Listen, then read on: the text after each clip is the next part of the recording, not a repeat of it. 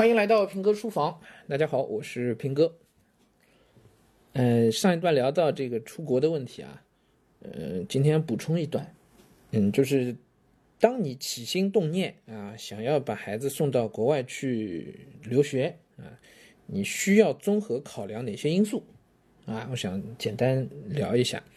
这个呢就不包括我们上一段所说到的这个孩子研究生阶段出去这个事儿，就这这个没关系，因为那个完全是孩子已经成年了，是吧？本科都读完了，那孩子自己的选择，哎，老父亲老母亲就自己待在自己家就行了，远远的祝福一下孩子，是吧？等他回来的时候呢，烧点好吃的给他啊 就行了。呃，所以这个不在讨论范围之内。我说的是由父母出钱，由父母相对主导，做好孩子的规划，送他出国这样的路径啊，就是其实就是初中、高中或者本科出国。那么家长需要综合考量哪些因素啊？那么如果你已经有一些海外的关系背景啊，已经有相应的这个这个渠道的，那跟我们今天的节目也就没关系啊。我说的呢，主要都是城市中产啊，呃，出于种种原因吧，啊，想要孩子。出国留学的啊，呃，几个因素啊是一定要认真考量的啊，呃，第一呢是家长自己的职业发展或者说就是收入来源的问题啊，收入来源的问题。呃，这是一个很很现实的问题，因为很多城市中产呢，能够拿出不少钱来啊，闲钱有个几百万是吧？能够其中拿出一半甚至三分之二啊，就去给压在孩子身上，这多少带点押宝的意思是吧？送孩子出国，反正我挣的钱也都是给孩子花的啊，所以也愿意掏这个钱，消费能力各方面都是 OK 的，是吧？嗯，但是你需要有一个完整的财务规划，哎，就是你出国。呃，因为你送孩子出去的时候，孩子还小，是吧？两双方夫妻双方呢，总有一个呢是要过去陪读的，陪读就意味着呢，哎，对，就就家庭很可能是分开了，对吧？父母分隔两地，啊，两国啊，呃，收入问题、财务问题，呃，家庭关系问题，都是你需要考虑的。OK，比较理想的呢是这个陪读出去的家长呢，呃，也有一定的收入来源。呃，可能是比较好的，可能是比较，他不仅仅是一个在国外光顾着花钱的那一个，这种情况应该会是比较好一点的啊。所以呢，收入、工作，这是你需要考虑的一个问题啊。有人觉得这一关就已经难倒大部分人了，是吧？对，一个中国人啊，基本上没怎么出过国，除了旅游之外，是吧？然后你要跑到国外还要有收入，你想想怎么能做得到？几乎是不太可能的，除非你自己先拿一个工作签，是吧？先先到当地能找到工作，你找到工作，你还怎么去，就去应对孩子那些事儿呢？你也没时间呀，这都是很困难的，是吧？那么这个收入在哪儿呢？这收入就是，比如说你是有一些税后收入啊，就睡觉以后的收入啊，你能稳定的靠房租生活，是吧？这也是一个方法。或者呢，你是不是可以提前在国外置业，哎，也能够收到一些租金啊？那么等等等等啊，这个这个不论啊。反正这是收入问题，是你需要考虑的一个问题啊。第二呢，需要考虑的就是一个置业的问题，哎，一个一个置业的问题。呃，因为孩子出国的时候年龄相对还小，不论是高中还是本科出去啊，呃，你是不是放心他进入一个异国文化之后的日常生活问题啊？包括饮食，嗯，包括嗯社交。都是家长需要操心的事情，因为毕竟孩子还小，哎，还年轻。然后，如果孩子之前没有大量的在海外生活的经验的话，呃，能不能他显然自己搞定这一切的事情，这个概率是很低的。他要花时间都搞定所有这些事情，那他的学业很可能就受影响了，对吧？那所以呢，家长一定会陪读陪读。那你怎么置业啊？住在什么样的环境当中啊？这个小区是不是符合你的财务承受能力？是不是符合你的这个对安全、对呃社交等等的一些预期呢？对吧？是完全生活在华人聚居的区域呢，还是愿意更融入当地文化呢？这些都是家长需要提前考虑的啊，需要提前考虑的。呃，这个过程啊，一定是自己为主。不能仅仅去看留学机构怎么说，哎，留学机构总有他们的话术，哎，正过来反过去，道理都是他的，嗯，到底怎么样好，这些事情是需要家长来决定的，跟孩子都没有多大关系，因为从孩子角度，呃，年轻人嘛，是吧？初中、高中嘛，他就是总是想出去，世界那么大，总想出去看看的，所以对他来讲，一定是出去比待在国内好。国内又应试教育多累啊，所以你问问那些孩子，十个里边有十个都是想出国的。青春期嘛，他本身也是对家长不是那么依赖的时候嘛，是吧？啊，翅膀正在慢慢硬起来的时候，所以十个里有十个，你问他的都是想出国的。啊，可是后续那些问题，孩子是不会想到的，都是需要家长来考量的。是吧？一个收入啊，一个置业，一个社会环境、生活环境、社交等等，对吧？啊，还有呢，就是呃，对当地文化的融入，对当地文化的融入，呃，这件事情呢，很难在国内做准确的衡量，嗯，但是你可以通过孩子的日常行为啊，你是可以有一个大致评估的，嗯，通常来讲啊，嗯。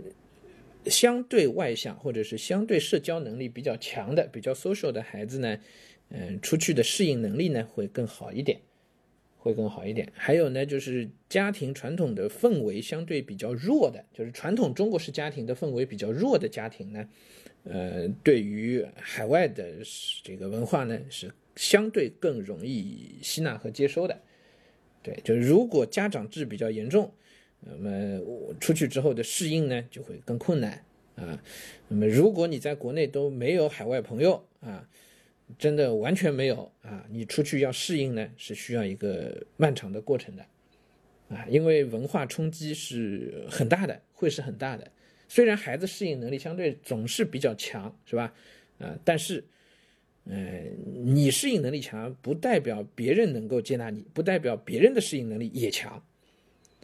哎，呃，很多地方现在不敢讲叫排华，但是至少，呃，没有对像对原住民那么友好，所以你一定会遇到社交上的阻碍，一定会遇到社交上让你不愉快的地方，文化上不兼容的地方一定会有，而且这些一定有，并不是说我适应能力强我就能解决，不是的，不是的，这个适应是一个漫长的过程。啊，因为它是根植在文化基因当中的，呃，不是你面上适应与否的问题，啊，就比如说啊，我们拿一个不太恰当的例子来讲，就是，呃，孩子在青春期、高中、初中这个时候，他应该是交上最贴心的知音朋友的时候。大家可以想一想，你人生到现在一辈子最铁的朋友是什么年代的？不会是幼儿园的，是吧？最铁的朋友什么时候交下来的？通常小学也不太会的，是吧？初中、高中。为什么？你开始有自我意识了，你开始对这世界有自己的认知，价值观在形成。这个时候，如果身边有一个跟你三观非常吻合的人，你们就很容易成为一辈子的好朋友。OK，而大学以后，更多的好朋友的关系是基于有一些可能是基于利益的，有一些可能基于这个共同环境的。OK，跟初中、高中的朋友都不一样，对吧？嗯，反正我自己的人生经验，就我最好的朋友都是一个初中的一个高中的，都是这个都是这个年代的。OK，我我观察到的现象也大体都是如此。OK，那么为什么你你们容易交下这样的知音知己的朋友？因为你们有共享共同的生活环境，共享共同的价值观，所以你们能有这样的朋友，啊，能能有这样的友谊，是吧？好，那么你现在高中出国了，这个问题就来了。你跑到国外之后，嗯，价值观是不是吻合？很难，社会环境底层的这个文化传统也是完全不吻合的。所以相当于啊，我不敢说绝对啊，但是相当于你想想，一个初中开始准备高中就出国的一个孩子，他是不是很有可能在国外，或者他这一辈子就失去了这个年代，嗯，在国内的孩子能够结下的那种友谊，是吧？很可能就失去了，对吧？因为他的生活环境在发生重大变动，他在不断的适应国外的文化。而大家的价值观未见得是真正能够吻合和匹配的，对吧？所以这个是文化方面的，也是你需要充分考量的。这为什么我之前一直在强调说，呃，没有海外的背景，没有海外的关系，对海外生活并不了解的家庭呢，在选择出国的事情上，一定一定一定一定要慎重。就典型的城市中产啊，父母呢可能七十年代生人，对吧？那从小都是在国内的，除了旅游没出过国。啊，不要说海外关系了，自己对海外的文化基本是不了解的。你了解的渠道呢，都是国内的媒体报刊啊，或者呢就是看点电影，然后你就觉得我了解美国文化了，这个都是重大误区。嗯，通过电影电视剧了解的国外文化是吧？然后你就觉得我挺了解啊，孩子可以出去没问题，他能适应，这都是一厢情愿。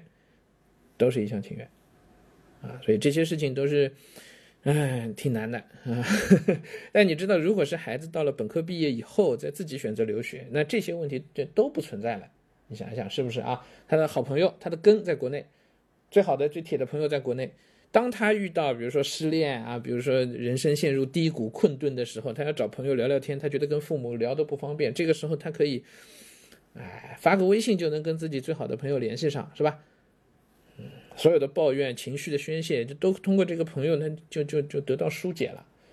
OK，很多问题就都不存在了，对吧？而且他这个时候的适应能力其实仍旧是非常强的，他还有国内作为一个底子。啊，就就会好很多啊！但如果你是初高中这个时候出去的，其实风险是很大的啊。那当然，如果你有足够的海外关系和背景的话，这些问题可能就都不是问题了，对吧？我们上一讲举过那个例子啊，在加拿大读食品加工那个专业的那那两个女生啊，都是我以前学生，那他们就很典型了，就是，跟那个亲戚本身就是一层一层过渡，一层中介啊。然后借由他们再去适应当地的文化，人家那亲戚在那边生活了好好好好多年了，哎，那一切的适应过程都会变得非常的顺利，而且他住也是住在亲戚家里，哎，就对他来讲，这个在国外在加拿大读本科，那本科的同学其实就是比较浅的一层朋友的关系，然后随着你跟他慢慢熟悉起来，四年读下来，可能又结下了很好的友谊，你过渡的时间是相对比较长的，哎，就都会比较顺利一些这样的过渡。啊，所以呢，这些都是家长需要去考虑的啊。一个财务的情况，一个置业的，就是生活的这个情况，包括饮食起居等等啊。还有一个就是文化上的，主要是这三个大类。那其实还有最重要的一个没有说，就是关于学校选择的问题啊。什么专业，什么学校，哎，这就需要花大量的功夫去研究的，非常复杂。呃，千万千万要留心留学机构给你的各种各样的承诺，留学机构给你提出的各种各样的说法。呃，严谨一点呢，就留学机构的几乎每一个说法，你都需要自己再去搜集和查询资料，再去双向验证的，都是需要双向验证的。这个里边的水深到什么程度呢？我不能跟你们讲案例，但是我我可以说一句话，就是现在的留学机构，嗯，都有水分。而且呢，他们也都有门路，可以用一些花不少钱的方式解决很多实际问题，而最后拿出来的东西很可能还是有水分的。嗯，这不是说我被不被骗的问题，而是如果最后拿的是有水分的东西的话，那整个都得不偿失了，是吧？嗯，还是要要要慎重，要慎重啊！哎，现在。我看到，我听到要要出国的，嗯，我我都会劝大家要慎重，嗯，因为时代不一样了，时代不一样了啊！八十年代、九十年代，啊，国门刚刚打开的时候，我们太需要外界的东西了，是吧？眼下也同样，我们仍旧需要国外的东西，我们仍旧需要改革开放，但是对应的领域已经完全不一样了。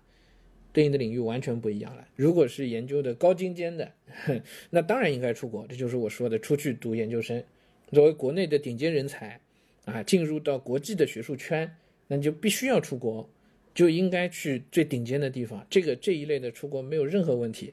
但是如果出于比如说一些，呃，更更低一些层面的商业上的呀等等的，你说出国价值多大啊？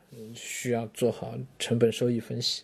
啊，要好好想一想的，啊，好，这个就补充又跟大家聊了这么多啊，就我也不知道为什么要说出国的事儿，可能就是由于前段时间聊了那几个案例，然后也看了一些那个留学机构，嗯，给我的一些感受啊，因为留学机构明显在使用一些套路，我们自己作为行里人一看就明白，所以我对这几家留学机构的印象都非常的不好。